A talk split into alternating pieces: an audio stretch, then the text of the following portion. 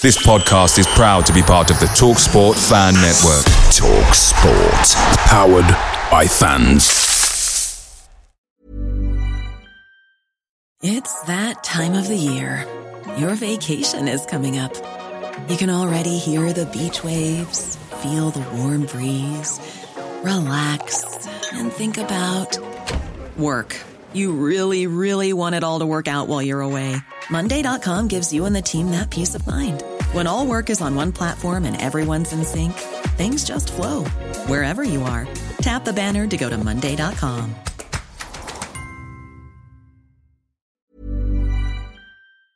The TalkSport Fan Network is proudly supported by McDelivery, bringing you the food you love. McDelivery brings a top-tier lineup of food right to your door. No matter the result, you'll always be winning with McDelivery. Order now on the McDonald's app and you'll get rewards points delivered too, so that ordering today means some tasty rewards for tomorrow. Only via app at participating restaurants. eighteen plus rewards registration required. Points only on menu items, delivery fee and terms apply. See mcdonalds dot com. Good morning. This is Talking Devils, your favourite Manchester United podcast. I'm your host, Wayne Barton, joined by Manchester United legend Paul Parker to talk over a very diff- difficult week at Manchester United. I think I can officially say as well your favourite Manchester United podcasters. For most of this season, we've been um, the, the top independent rated um, United podcast on Apple Podcasts. So thank you so much for your support on that. Um, The one positive to come out of this hellhole of a season so far for us, anyway. Personal, personally, um, yeah. Let, let's um, get straight into it. If you're watching on the YouTube, please like and subscribe. You can also, if you're watching on YouTube or Facebook as well, feel free to get your questions in, and we'll try and get to them as we um, go along. We did have a few technical issues. Uh, sorry for being a little bit late, but hopefully everything will be fine throughout the show. Um, And yeah, if, you, if you're listening back on an audio platform, um, subscribe, um, give us a nice rating or review on, on whatever you're listening on as well. Um, right, Paul. So, Ole Gunnar Solskjaer demanded the response of a wounded animal against Watford. And I suppose you might say that that's what he got, although a mortally wounded deer that was put out of its misery. Um Well, I guess we'll get to the game in due course, but we've got to talk, start with the big news that the Ole Gunnar Solskjaer reign is over. Um, and it had to be, really, didn't it? I, I don't know if, like, we've talked about this for a couple of weeks, and after a performance like that and a result like that, it was pretty much impossible for him to continue. Yeah, he knew it. I mean, he knew it. I mean, I'm sure it's known within himself, and there was always that little bit of hope that something could happen. But um, it was always going to be a short-term thing, which I thought he, he knew himself that over a long period, he, he was never going to get to near where the club should be. And I think when you, his heart was telling him that, because his heart was always in the club as well, and that made it even more difficult for him. And, and somewhere along the line, he needed to be put out of his misery because he wasn't enjoying, he just wasn't enjoying what he's doing. And I'm a firm believer, if you're not enjoying what you're doing, you're going to be letting not only yourself down, you'll be letting other people down, and, and people sense that. They feel it. Players yeah. feel it. They know when you're trying to convince them to give everything and what it means to you, and you're, you're, do, you're doing your job properly, but in theory you're not, because your mind isn't there. Your mind is just worried about winning, and then winning really in a fashion that fits Manchester United in it. It wasn't happening. The performances were never there. There was no great belief, I don't think, in anybody going into games that they were Manchester United. And there, and there was that kind of buzz, that kind of goosebumps, believing that you was going to win that game of football. And it hasn't been happening for a while. And when you just go out and you win one and everyone goes great, but you have to look at performances to go into your next game. And that was, wasn't materialising, Wayne. And every time we, we're sat here on a Monday and we're suddenly we've gone from a, a poor performance on a Saturday, and if I said it to most other people, they'll come out and use that foot, as football words, a win's a win. Yeah, a win is a win, but a win isn't a win. In that way, when you're talking about Manchester United, you need more.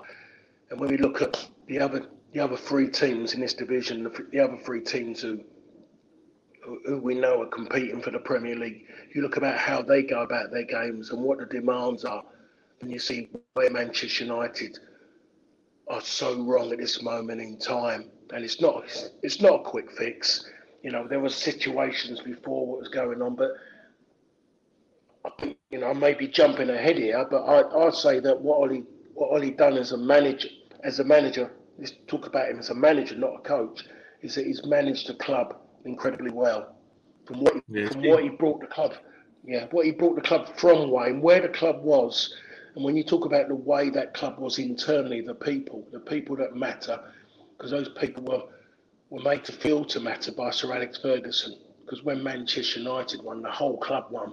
Not just the people in the dressing room, everyone won. And that had been taken away from them slowly. They weren't feeling that. And then the person who managed the club before Ollie, straight away, took every, destroyed everything. All those, all those years of what was being built was taken away straight away by that person. And Ollie got everything back together. He got a good feel factor back. He, You know, the club, he suddenly realised that the values of the club just weren't there. He needed to get everything back that way and get everyone believing that they were part of that dressing room. And I really do believe that he done that. He, he certainly done that. It was a happier place again. And he never forgot about his days as a player. Everything he was doing was from his own heart, not just forcing the issue because he felt he had to do that. He did it because he wanted to do that. He was comfortable doing that. He knew what the environment was all about when he was a player, and he wanted that really good environment again because he knew it's part and parcel of what built the club and what took the club to where it was under Sir Alex. So... You know, on that side of it, I could, no one could have done a better job than what he's done on that bit of it. On the other side of it, there's the bit which he was lacking in, was experience, really, because when it really mattered, Manchester United were winning games. But when it come about performances and when it come into winning games that matter, after so many opportunities, he couldn't go out and get that trophy. He couldn't go out and get Manchester United compete at the right levels to go and compete for the Premier Leagues, or to look at a side that was going to win it, or a side that was going to compete in a Champions League. And that's where the margins are so minimal on the person at the helm. And that's the bit he lacked, really, Wayne. And you know, he would know that himself if he's perfectly honest. And being what it is, it ain't going to take him so many years to come out and say that. He'll, when someone goes to him, and maybe next week, they're going to want to maybe still be in his face. But he, he knows that, and he would admit to that, that he didn't have that little bit to maybe go that bit further. And then when I, I read something or the other day, because I haven't read much or looked or listened to anything over this weekend, really. I've been bugged to death, but I didn't really want to go and say anything. I didn't. I just wouldn't have felt comfortable saying anything at that moment in time, just after he'd um, after he'd lost his job. But I think we look at it and I think they're talking about now saying that he was offered the opportunity to maybe amend his backroom staff, and he he said no. And I think what we're seeing there, if that's true, and we look at it, and it could be true, and even in his the other side of things, loyalty can cost you as well yeah. as sentiment. And, you know, and yes, he felt with Michael Carrick and knowing him, and then with the other coaches around, that he didn't want to bring someone else in. And maybe it's one of those things he's saying to himself, that's the bit where, if I was given a second chance at another job, I would I would go about and do it a different way. Because Sir Alex didn't make all these changes with coaches just at a whim. It was years from when he first started at Saint Mirren, from there yeah. and going through where he went to, and he just knew at that, you know, second time, third time of asking, I've got to go down this road because otherwise, it's it's, it's my job on the line here. It's my credibility, you know, it's my integrity. Certain things that is being will be questioned, and next time around, if Ollie gets another opportunity, it doesn't matter what level of football, he will he will some of the decisions that he made and some of the decisions he didn't make, that will all be put in the that will all be put into that little pot, and he'll think a lot harder about them. Yeah, he's learned the hard way with that, with the patience. But we, I mean, we were saying it for um, months, really. The the loyalty that he was showing some of the players. Because it was clear that they weren't. Um, I'm not saying anything bad about them as squad members at United. Fair, fine enough. But in terms of bridging that gap to becoming a, a, a sort of Premier League winning squad. They just weren't going to do it. The players weren't good enough to do that. And but he was retaining the faith in them. And you, you've just mentioned like all the sort of major things there um, that ultimately are the reason why he's looking for a new job. I mean, the in terms of the profile of United, I think he handled that incredibly well because he knows the expectation. You know, he knows the kind of um, criticism that you're going to get, and he handled all that side of it quite well. But it was, like you said, the the loyalty to people um, and players um, who perhaps like him didn't have the experience or they weren't good enough, but he, he retained that faith and they didn't sort of step up. Um, or maybe they did step up and they just weren't able to um, deliver. Um, and then you've obviously got the inexperience, like I said, the inexperience told a little bit, especially the last few weeks where you could tell that his decision-making in terms of the squad he was selecting and the, um, the the changes that he was making to the teams, um, both in selection and from the start. Um, you know, it, it was inevitable, really. Rory says, morning, good morning, mate. Um, and like I keep saying, if, if you guys have got any questions, please feel free to, to add them in. Um, yeah, it, all this this matter, all these matters sort of culminated. It, when they culminate in the way that they did and the results and performances are so bad, only one person at a, a job, uh, at a football club loses a job, generally. Um, we'll get on to why the others didn't in a little bit as well. Um But I, ju- I just thought, like, you know, it's really sad. I was absolutely gutted yesterday. Not, I mean, you're sad when any change happens because it means that you're starting again and there's an upheaval. And I don't think there's any reason to be excited about this because you mentioned all the foundations. Imagine, like, everything that was sort of taken away. And, and we don't have to put all the blame on Mourinho's door. Some of it was Van Gaal because when they hired Van Gaal, they obviously had a very different philosophy, which they wanted to go down. They installed this new structure. They wanted to go with a different brand, uh, modernise the club in a certain way, um, embrace different things. Um, and they were chasing that for four years. And then when Ole came in, they basically said, oh, well, we'll go back to what we did. So to actually put all those, I mean, and people aren't going to see it now, but the, the person who comes in, as Ole's successor, Paul, is going to, and we'll talk about whoever that is in a moment, but the person who comes in is going to benefit from the work that he's done, for sure, right? You know, stabilising everything, you know, making it. I know people are just going to say, oh, oh, he puts smiles on people's faces. That's not what you hire a manager for. It's not, and that's why he's lost his job. But what he has done, the person who comes in is going to benefit from that, surely.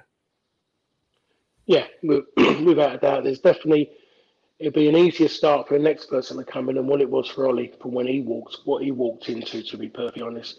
And that's the major bits that he should be judged on, really, those bits there, because everything, you have to lay down a, or rebuild a, a foundation. There was there was a foundation there that was had cracks in it all over the place, to be perfectly honest. And he's come in and he's gone and sorted all those issues out. The, the biggest issue is going to come in is going to be Someone, the next one who comes in is going to want his own coaching staff, and that's going to be a major change. And at this moment in time, it need it does need a change. I think we still need somebody like a, a Mickey Phelan now. I still believe in that, not being a, you know, an ex-teammate of mine. I'm just just his whole manner, and he knows and he knows the club, and he, there's still those little bits that you need, that, that little bit of that old guard you need that was taken away too quickly by David Moyes. Yeah, you know, he's the one. He's the only one, as far as I'm concerned, who can who can add something, can really add something.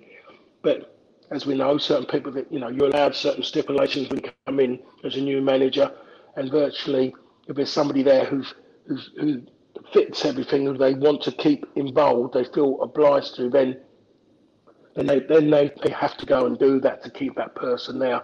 I think Mickey should be a shoo-in really to stay, but they might decide that maybe Michael Carrick should stay as well, and maybe that's the reason why he's filling that berth as interim manager at this moment in time. But for, but now we've got to have to decide who's the right person, who is going to, whoever comes in, it, you, you know, you are again looking at somebody who is going to take you to the next level, and the next level for Manchester United is being able to compete.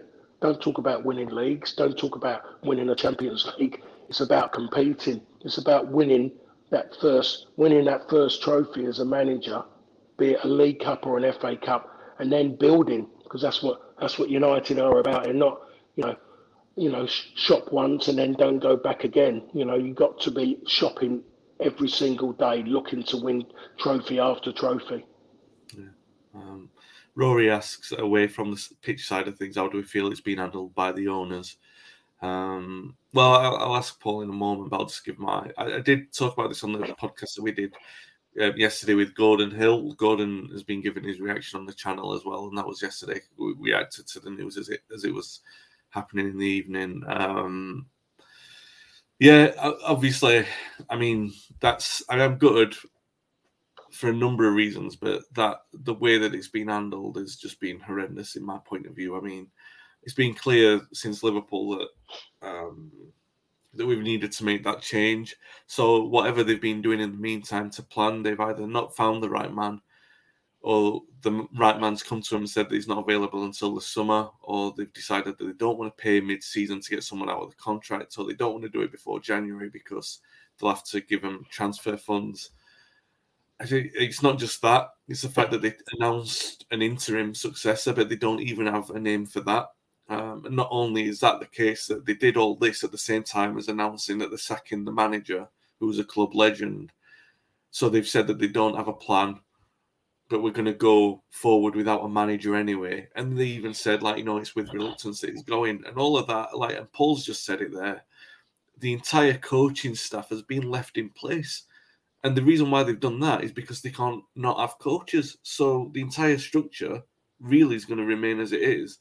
And they've basically called Solskjaer out as the responsible one, when he's probably been the one more responsible for putting the foundation in place. And that is just appalling to me. I mean, appalling in the way that they've treated him, but also appalling. I'm not so... Look, we've already said this at the top of the show. It was time for him to go, and the inexperience was telling and everything like that. I know all that. That's that's right, fine. The football was... Um, the performances were dropping off a cliff. The results were horrendous. That's the time for a, a manager to go. That That's it. It's unavoidable. We agree that to happen. But to not have a plan, to not... And then tell the world that you don't have a plan, but still sack the manager. And then uh, making him do an interview. I mean, look, I, I know that he wanted to do it, because he's a class act, and that's the way that he is. But just issue a statement, put the video out a bit later. He had tears in his eye. I can't watch that back because he was that devastated, like, you know, and, and they were using that for engagement, kicking him when he was down, leaving the comments on the tweets so you know that he's going to be getting abuse. You know, yesterday was one of the worst days I've ever experienced as a fan, poll. Really, really low. And I'm trying to think of worse, but it was really bad. Uh, certainly this century. I include the owners taking over, Fergie retiring, the, the Aguero scoring to win the league and all that sort of stuff. This was so bad. It was so bad. It was, um, I just don't know where to begin. I mean, before we get to the successes and everything like that, Paul, how did you feel? I don't want to make you go like full in on everything that I've just said, but the fact that they've sacked him and they don't have an in, they, they said that they want an interim, and they've said that they want a long-term successor, but they haven't got an idea of who either of those people are. Is that concerning to you? Yeah. Oh, oh, oh without sorry, I'm just looking here, just looking here, just at this, the goal, the Southampton goal with um Fernandes, with that, what he tried to do with that volley from yeah. the throw-in from Luke Shaw. It was ridiculous. He swings, he's meant to be clearing it. He swings, swings inside instead of maybe going with his left foot down the line. But there you are. Um, what, what the way everything just worked, the whole thing. The, you know, we know that there was issues going on, but then it got kind of straight away hits. It's a it goes into a cul-de-sac against Liverpool, and then again it was just trying to everyone about the Tottenham game. The Tottenham game did give me the hump, really, because it was two poor teams, two teams who one's talked about their managers with situations, two teams who have got issues with their with their owners and whatever. You know, they're not happy Spurs fans with what's going on. Maybe not so much owner, but they're throwing in, you know, Daniel Levy's the one with the situation there. And Spurs Spurs reacted, Manchester United didn't. Um, and then you go into the City game, and you're kind of going, "Wow!" I, I said it was it was worse than Liverpool, and I still stand by that. and you think, no, this ain't going to be right. During that time, you miss out on, you know, on a, on a manager. And I sat, I sat and I watched um, Conte, just do, just doing, just watching him, just in a highlighted game. Just watched him on that touchline, and the, the, he's he's a showman, but you can just see it matters to him. You can see, yes, he's he's out there, and he just shows his his intent, but he shows his emotion as well, and it's everything that Manchester United have missed and what they really needed to go and get. Okay, yes, you missed out on that. But then you go to Watford, you say what Ole said, what he wants for his players. He doesn't get it. He knows he has to go. And then they sack him. And then, if anything, if there was a coach sitting on that bench of note, someone who had something about them, who's, who'd been recognised as a top number two as such, I should say, an old-fashioned way of saying it. But there's an opportunity for him to step in and just to be called the interim manager and fill that berth, but but there's something in him that could make a difference, because he's he's been muted a bit by the manager, as he would do, out of respect. He only comes into play when when when the manager needs him, wants him to go and do his bit. But he's got an opportunity to go and do it. You think, okay, this is something different now. He's going to come in and he's going to make changes what he believed that that manager should have done. But not really, not what happens at Manchester United. Michael Carrick's going to be interim manager, and Michael Carrick is not a stand standout person. It's not everything about him as a player wasn't stand out. Everything he'd done, it was in a mode, and his presence was there, but you never saw it as such. He, he had he had an influence without really being that out and out person, which he, he doesn't fit football today. In the way football is today, in in that sense, as a standout showman. But when you look at stats, he's, he's perfect for the stat people in that sense. But as a coach, He was he was there initially when Ole started. Him and Kieran, United were scoring goals, and they were high-fiving on, on the touchline all the time. But that disappeared. Disappeared when performances changed and results. Haven't seen it as much since, anything near that. So United have really gone about it the wrong, wrong way, because there's nothing to say that it's going to change in the next game.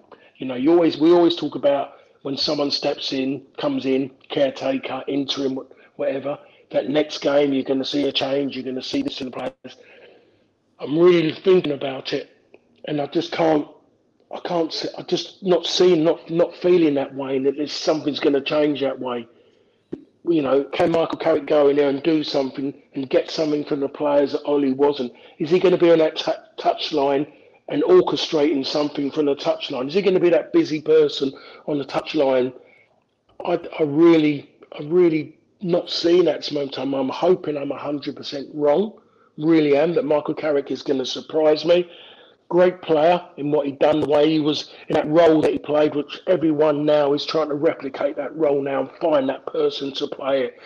Manchester United could do with the Michael Carrick at this moment in time in midfield, one hundred percent. Just one hundred percent. Didn't go around trying to kick people. Didn't go around trying to bully people. Hardly gave fouls away. Just nicked the ball, got the ball, lent it to people. And got, you know, got it back off them, just lent it to them, just so he can adjust his, himself in a more progressive position to get it back. And United haven't got that at this moment in time. Matic is the only one who can go and do that. But Matic, years of maybe catching him up at this moment in time. So I'm really worried about the next game. What's what is going to come out of it? You're looking for someone to go out there and jump at it and go and do something. I don't think there is. The one person normally I would have said would be Fernandes, but I'm not. I'm not really sure. I'm not sure at this moment in time where, where his head is at at this moment in time. Fernandes has been lost since Ronaldo's turned up. Yeah, it's fair. Um... Talk about the successes in a moment, or potential successes. I think for me, it's more the fact that they it's the biggest club in the world, and they just admitting that they don't have a plan. Do you know what I mean? To to not have anything, and and to say like, well, we want a long term person, but we're going to get a short person, short term person in, but we still don't know who either of them are.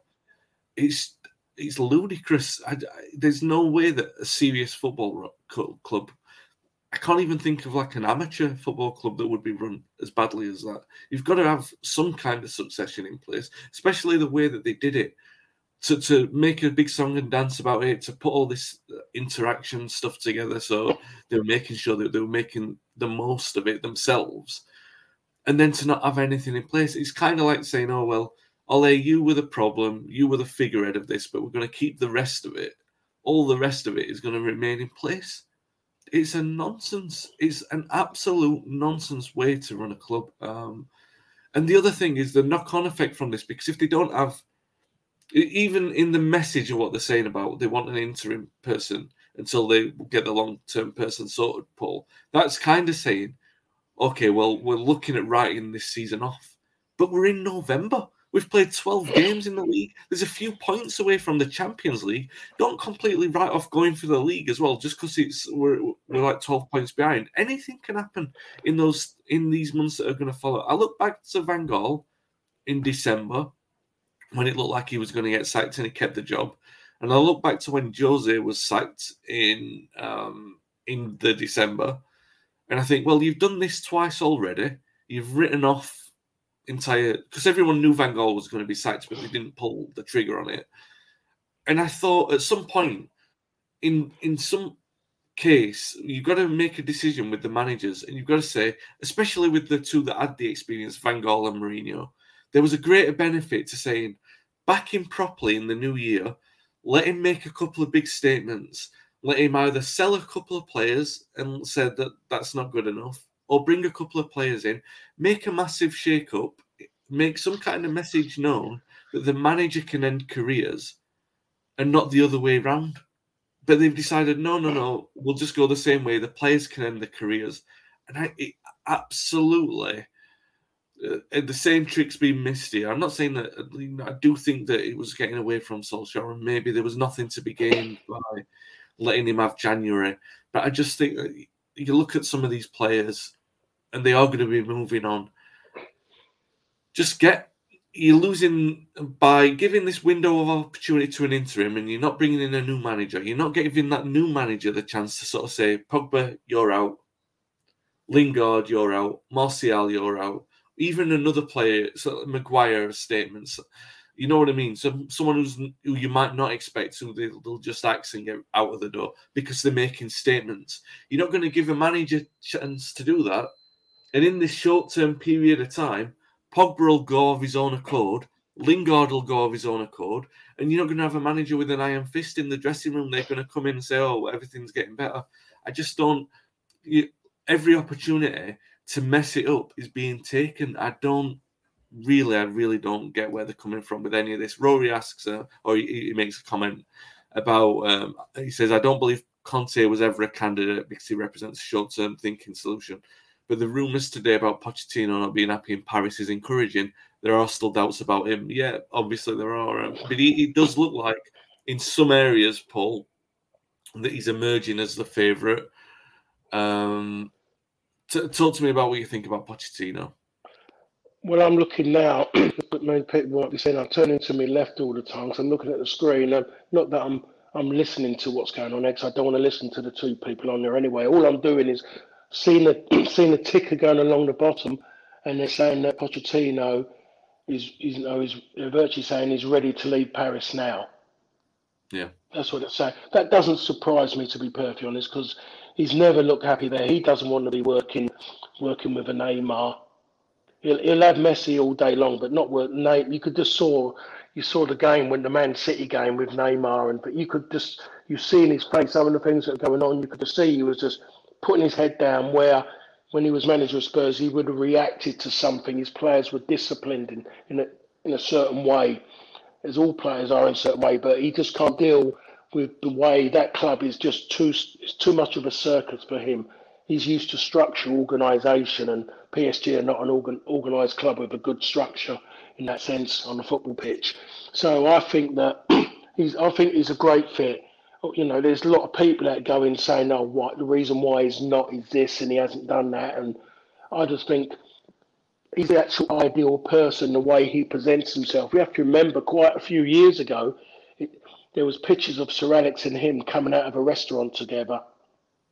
If you yeah. can remember that, I think that you know that, that happened quite a few years ago. That was being mentioned. Sir Alex, it seems like he likes him. He's Sir Alex has been mentioned about him which isn't always a good thing when that happens, because at the end of the day, the boss, you know, he's not, it's not, it's not his decision as such, but people might be just using using him just to maybe think they can make their story stronger or their sources stronger by saying Sir Alex.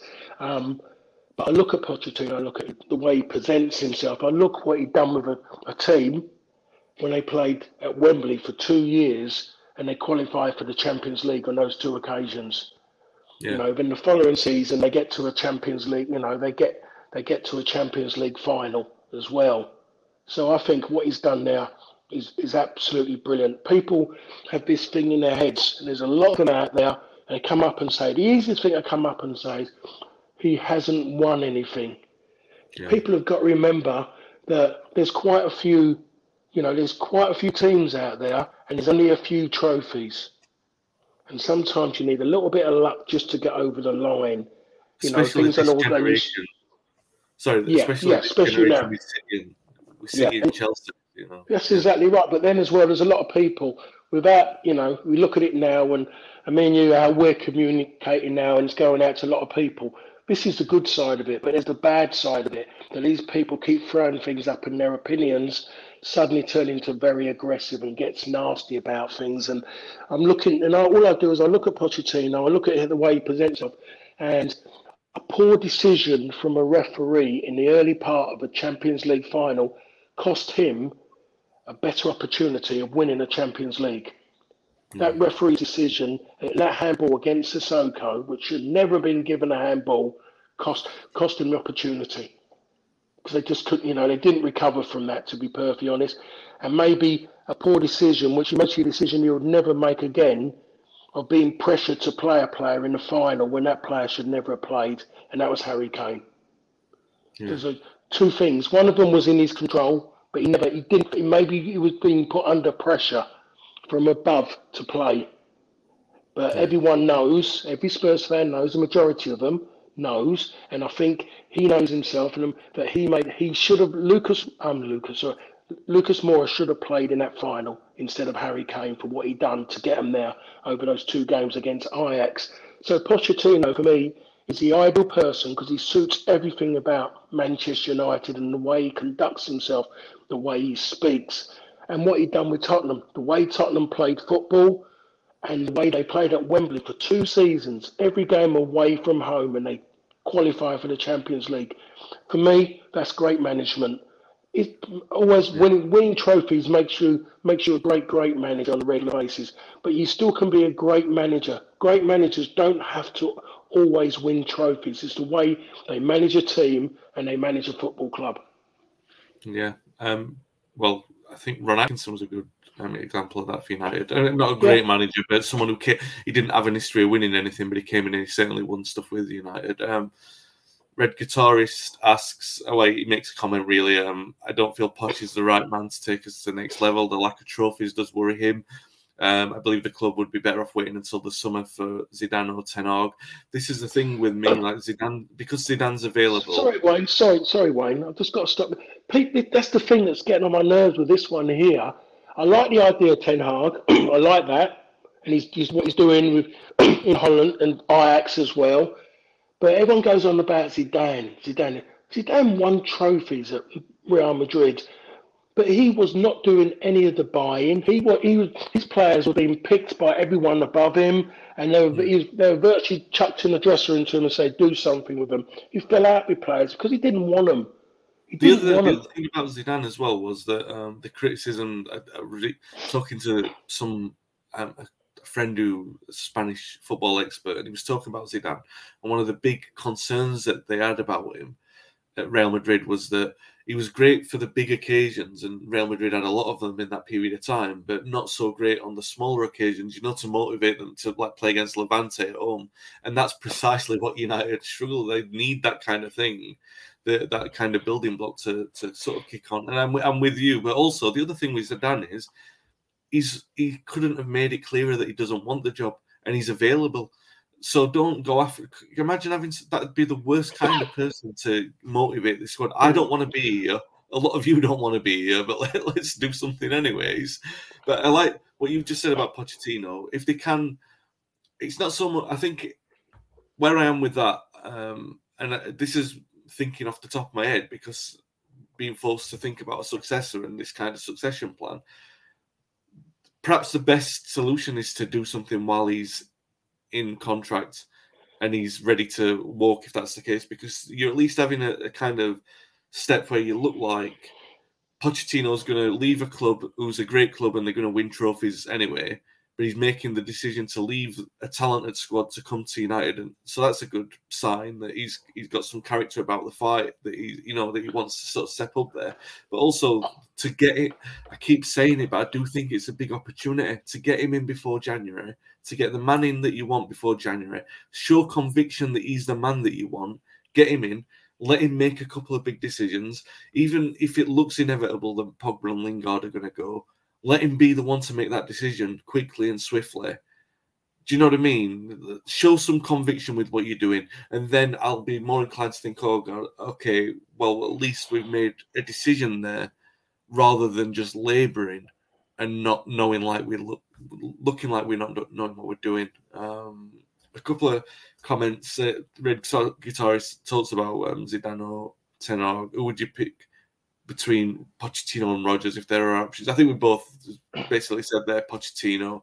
Although I mean, we've talked about Rodgers on previous podcasts, I think Paul's less convinced, much less convinced than what I am about um, everything. But yeah, so a couple more comments as well. Zidane worries me. Simon, sorry, says this. Zidane worries me because he's walked out on Madrid twice, where they they had no succession plan, just like United don't. Exactly, that's another problem. Rory, um, Zidane's a ludicrous idea. He doesn't know English, fell out with Bale over language barriers. Why would we want him in a dressing room with um, underperforming English-speaking players? Yep, another great point. Um, Dan, uh, one of our um, um, main guys at the website and the podca- pod- podcast behind the scenes, Dan, um, he asked a question that he wanted me to put to you, Paul, and I think it's a really good question. You were you played in the England team under Bobby Robson, and then under, you know, the succession after that. And it was like for, for a little while, it seemed like it was a poison chalice, the England job. Do you think that there's something similar with United at the moment? Yeah, of course, really. You know, every time there's always been those false storms since, since um, Sir Alex retired. And it seems like just things seem to follow suit. You like to think, no, that can't happen again. And what I'm alluding to, obviously, it's, it's a Matt Busby scenario.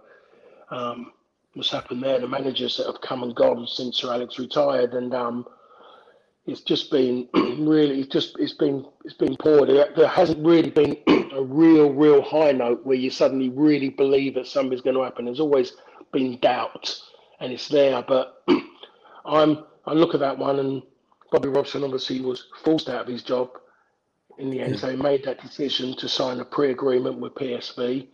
Graham Taylor come in, totally changed everything, changed every little bit what was done before. That was his way of saying, this is, you know, I'm going to do it my way, where he could have really tried to build on what was kind of started a little bit in Italy, you know, from, from what happened in nineteen ninety. He could have done that, but he didn't want to do that. He wanted to do it his way, and trying my best not to be disrespectful, but the changes that he made, it just was too many players just wasn't ready yeah. at that time. They just wasn't ready to go straight into it. when I talk about when I talk about my career as an international, I should have, I reckon, in theory, given everything, if everything followed as it did and everything runs smoothly, which don't know, hypothetical now, but um, I should have been, should have had maybe forty caps, maybe forty caps. I'm going to turn around and say, but Bobby Robson, when he called me into the squad, he, he kept me in the stands for oh, for quite a few months, seven, eight months. I was I was in the squad. Only yeah. can only have five or six subs then.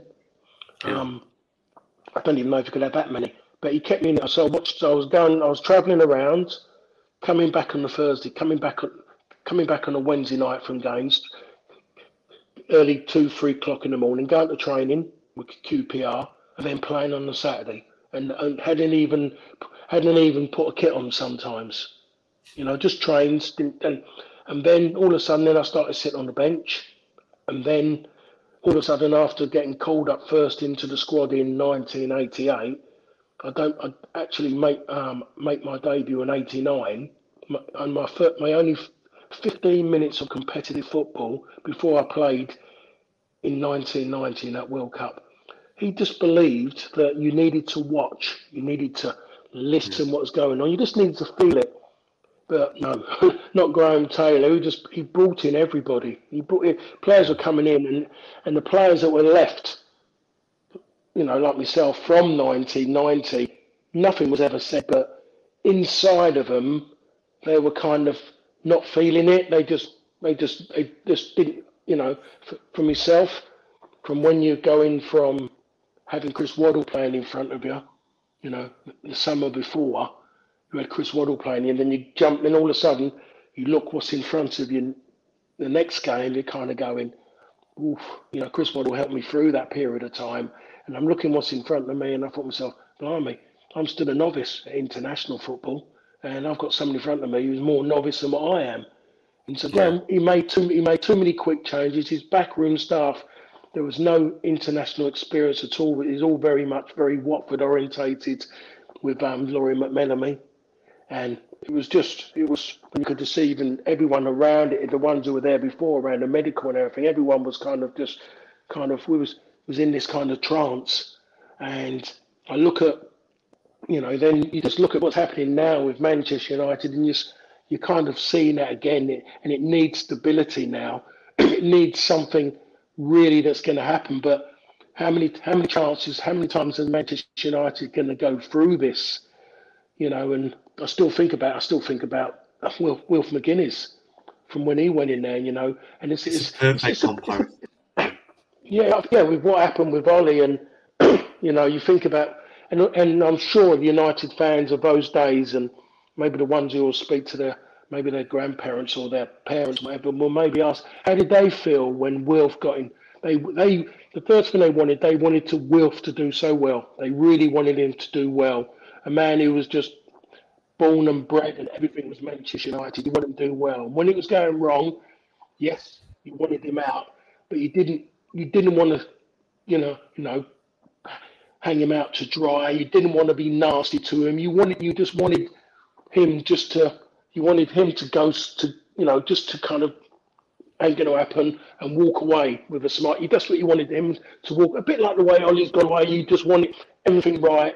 He knows, you know, but you're not. You said enough about it, about him going. You're not going to, you're not going to persecute him. You're not going to be disrespectful. You're going to remember what he was as a man and a player for Manchester United. And obviously with with Wilf, I just think it was along those lines as well. With Ollie, that along those lines. And all you want is your club to get back, back to where to, to where they should be, but in the right manner as well. And Pochettino, for me, is the one who can do that. I'm hearing Brendan Rodgers. Everyone says Brendan Rodgers, but I personally don't think so.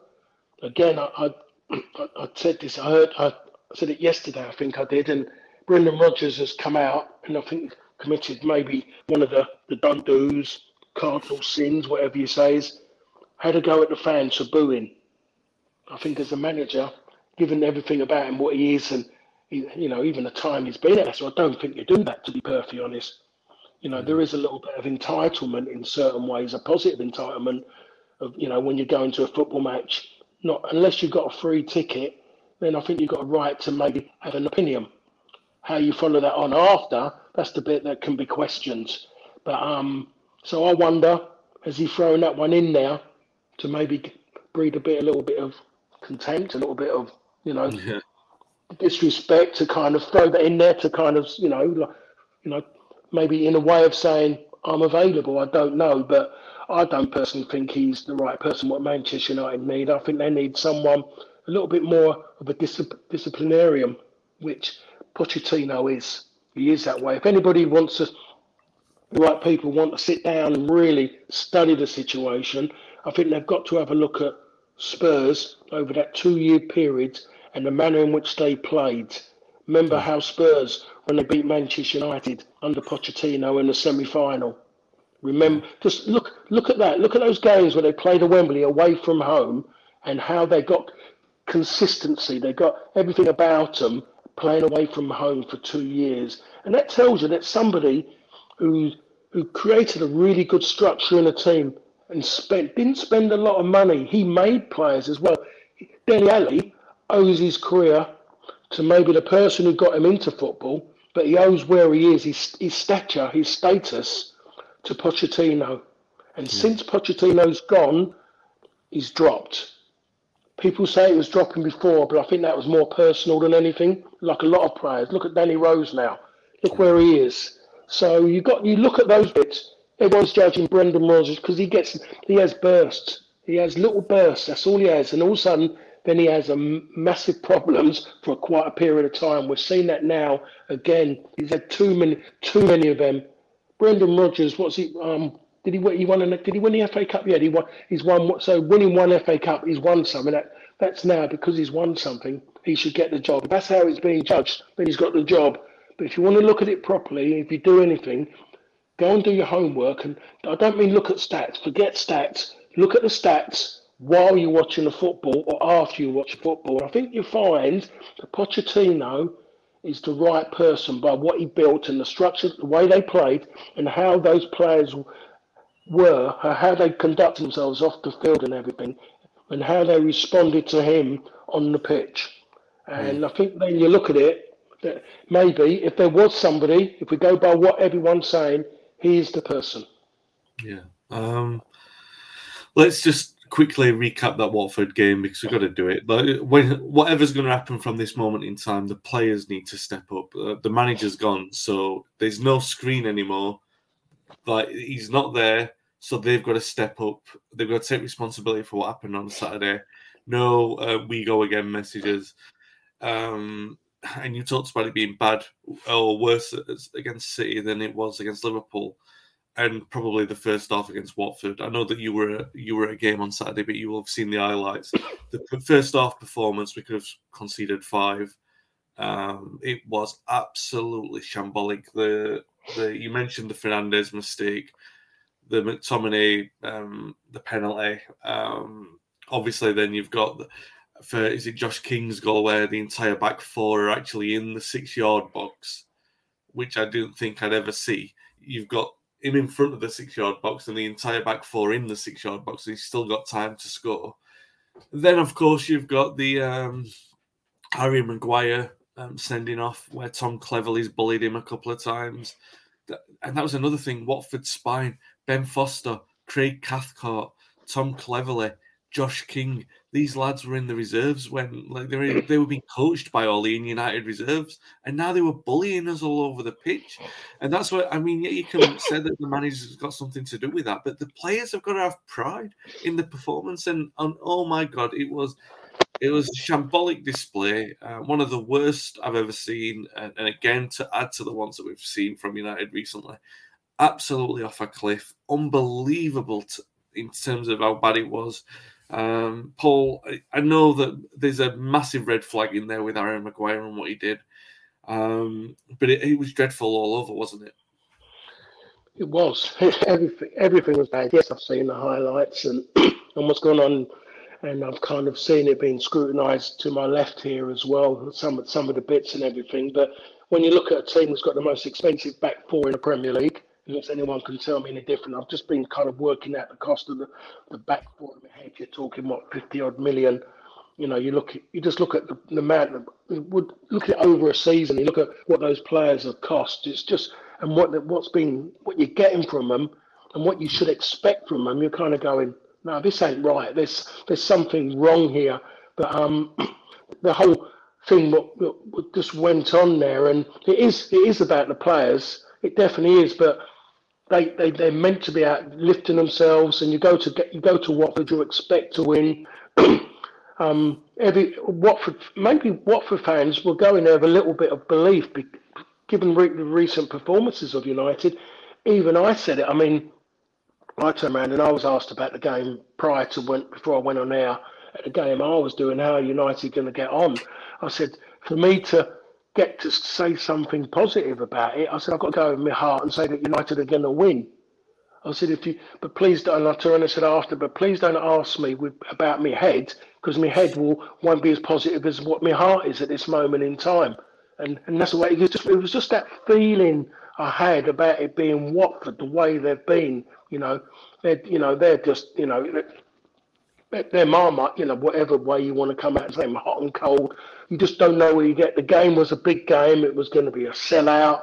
You mentioned about the players who were playing. They were going to raise their game and do everything. You know, their ex-manager was on the touchline as well. And, you know, I just look at it and I've got, you know, when I when I look at eighty million pounds being spent on a player, and then you took and you say to yourself, if you would have gone and spent half of that, you would think to yourself, well, okay. But when you spent eighty million pounds, nah. Someone, and, and I've said this before, I think I said it last week, the problem is the press have got got it into his head that he is a footballing centre-half. He is not a footballing centre-half. He's trying to dribble, trying to dribble past people. Good centre-halves, good defenders only beat people when they have to, to get out of serious trouble, quick feet to get out of trouble, to clear their lines. They don't try and take on people who hit them in the face when the ball at their feet in front of the goal. They took, they'll pull it out for a throw-in, they'll go wide, they'll go back to the keeper, but they'll never get caught in possession trying to beat people unnecessarily. And he has believed the press that he's good on the ball, and dribbling with the ball as a centre-half isn't categorised, in my opinion, as good on the ball. Good on the ball means that you're, that you're, you're making the right decisions with it. That's good on the ball. Yeah, that's first and that's first and foremost. You're making the right decisions with the ball at your feet. You don't have to have six, seven touches for the cameras for people to say you're a good footballer. And you know, Virgil van Dijk, you know, a few million pounds less than him. He doesn't dribble past people. He never dribbles. I sat and watched him at a, at um, London Stadium a couple of weeks back, and he was immense in the sense of. People tried to dribble around him, didn't dribble around him, got his body across in front of him. When he had the ball, saw the first red shirt in space, gave it to him. Didn't dribble in towards the corner flags, hogging, holding, holding, holding, and then passing it when a person's got three, you know, three, four people. If I was Luke Shaw, I'd have to shout and scream at them, give me the ball earlier so I can do something positive rather than give it back to you. So there's a problem. Wan-Bissaka needs a confidence boost. He needs. He's not progressed. He should be progressing, but something. His head needs a change. He might need a change of manager, someone different. A Pochettino can do that. He can build players' confidence, and he can make players better. Make players believe they're better than what they are. He done that again with Spurs. The two centre halves. He centre halves at Tottenham that he had, incredible centre halves, but he made them good centre halves. They're their best. Tottenham had the best two centre half, best pen, centre half um, partnership in the Premier League while he was there. Yeah, he might be able to do that with the two with the centre halves, especially having Varane now. Someone like Harry Maguire, as the saying goes, to someone like Harry Maguire, you're a centre half. Just head and volley. Don't have any more than two touches. Don't do it. Just play play to way your body your body is. Just head and volley. That's all you got to do. Just be a defender for me first and foremost. That's that was all. That's all that is really needed. And once you can get that area sorted out there, the rest of it can be built on, and it might help what's happening in midfield as well.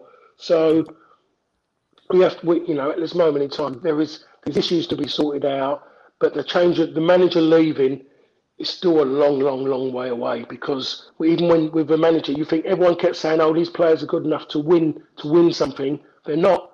The, the players there are not good enough. There's players there who got new contracts. Who aren't even playing, should not have got new contracts, whose idea was to give all the contracts out to all these players. It's absolutely madness that's gone on. Bailly should not have got a new contract, but he's got one. He's got one, and he's he's come out. He's been, you know, spoke about in the press as not in, coming out about him, about the Leicester City game. So there's too much talking, too much disrespect going on. New manager that's coming in, need a disciplinarian straight away. Yeah. Um, Dan asks quickly, um, Paul, Wan-Bissaka doesn't want to cross the ball that much, is obvious. Is that down to coaching or lack of belief because he's shown he can play despite the performances this season? I think you indicated there probably a lack of belief at the moment, but maybe, yeah. maybe coaching as well, obviously. Yeah. Um, we can't discount yeah, that. I, yeah, I want to see Luke Shaw just cross the ball. I want to see him cross the ball. He gets some good, but he wants to dribble. He want, everyone now, he's got into his head that he's this, he's this footballing left back now. He's scored a goal in the in the Euros final, and he's overplaying now. Too many touches, far too not shifting the ball quick enough. You just want them to get the ball into midfield players as quick as possible, in that way as it was before. You see all the, the top teams, the three teams at this moment in time, who are who are chasing that chasing that, that title. Move the ball quick. The defenders don't overplay. And we've got players who overplay, who are believing the hype. That's the problem. Two of them in that back line are believing the hype. Get back to basics. Yeah, absolutely. Um, and that's the key, really, for the other players, right? Because, I mean, the, the next two performances, Villarreal and Chelsea, um, which we'll be back to talk about next week, those are the players, those are the games, those players are now going to have to step up and sort of say, oh, no, we were being held back by the manager. A lot of those players are going to need big performances, right? Yeah, of course they are. And then and they, wouldn't be, they weren't being held back in certain ways. They mostly weren't maybe being pushed hard enough, to be perfectly honest, in a positive manner. I'm doing a game, I'm, I'm doing a game for, um, for TalkSport tomorrow night, so... You know, I'm looking forward to it. I want to, I'm looking to see what kind of changes are going to be made. Yeah, yeah, absolutely. Um, yeah, I guess that's it for now. Um, we've, I think, covered everything as comprehensively as we can. There are a couple of comments coming in. I mean, um, Patrick says the Glazers are one thing, but unless the executive management team, Woodward, Arnold, are removed, this this will keep going round in circles. They should not be the one signing off. Um, strategy, yeah. I mean, we said that earlier on. They, they don't understand how to completely oversee a massive football operation. They're out of depth, and Paul think repeat themselves. Yeah, that's the exactly the concern that I've got. Paul even said that about the contract renewals just, just a moment ago. Just want to end on um, Dan's comment as well, where he says, um, "Good morning, all. Wishing everyone well. Aside from the fact these owners have ruined our club, I love Ole, and he won't ever be forgotten. Legend." And I think that's a, a good note to end it on. Um, I, you know, I'm, I'm gutted that he's gone. I'm gutted that it didn't work out. Um, I love him. Um, I love him in terms of what he did for us as a player. Um, I have a lot of respect for the job that he took on as a manager, because it wasn't an easy situation. I have a lot of respect for the good work that he did do. And I hope that um, in the weeks and months Um, that follow this, that people have a greater appreciation for the good that he did, because uh, there's been so much negative um, bile thrown at him that he didn't deserve in the last few weeks, that I hope that there's a restoration, not with a, a revisionist hindsight kind of thing, that the people just look on him a little bit more fairly and, and look at what he had to deal with and look at what he did. And look at the stability. I mean, second place in the league, third place in the league, the, the best consecutive league finishers. Um, but yeah, the bottom fell out of it, and, and we move on.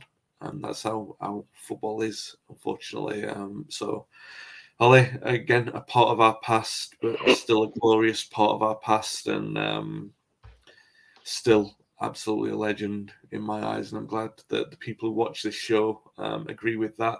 I just want to say a little very, very, very, very quick note before we go as well, because Paul said something earlier and it made me th- really think about this. I, one thing that I love about doing this podcast is that we do it with the former players who have a, this affinity with the club. And for Paul to just bring up unprompted to talk about Wilf McGuinness Um, shows how much he cares about the history of the club, and that's why I hope that this message comes across in these podcasts and these shows that we do, that the players really care about the club and they know the club inside out and they want the best for it, and they have a, such a deep understanding of what it means. Paul obviously did in terms of his success as a player, but to just hear him come out and talk about Wilf McGuinness is just makes me appreciate the fact that he comes on, that you come on, Paul, and talk to me about this, because it really, I mean, it's such a difficult um, twenty-four, forty-eight hours for us as United fans. But to connect with a former player who really understands the club and, and has got the, the best interests of it at heart um, really means a lot to me as a fan, because it makes me feel more connected at a time when um, a lot of us feel disconnected from it. So thank you for that. Um, yeah, really appreciate that. I just wanted to get that off my chest. If you are listening on, on the audio podcast, please give us a nice rating or review if you enjoyed the, the podcast. I know it's difficult listening this morning, uh, but hopefully being a little bit more um, positive in forecasts for who, who might follow Ole. If you're watching on YouTube, please like and subscribe as well. We've got a lot of podcasts coming all the time, and, and Paul and I will be ne- uh, here next week to talk about how those Villarreal and Chelsea games go, and maybe we'll be here praising the players, maybe we won't. Hopefully we'll be talking about some kind of a plan that the club have got in place, but I won't hold my breath. Um, we'll be back next week. Stay safe, stay well. Thanks for listening and watching. Away days are great, but there's nothing quite like playing at home. The same goes for McDonald's. Maximise your home ground advantage with McDelivery. Order now on the McDonald's app. At participating restaurants, eighteen plus, serving times, delivery fee and terms apply. See mcdonalds dot com.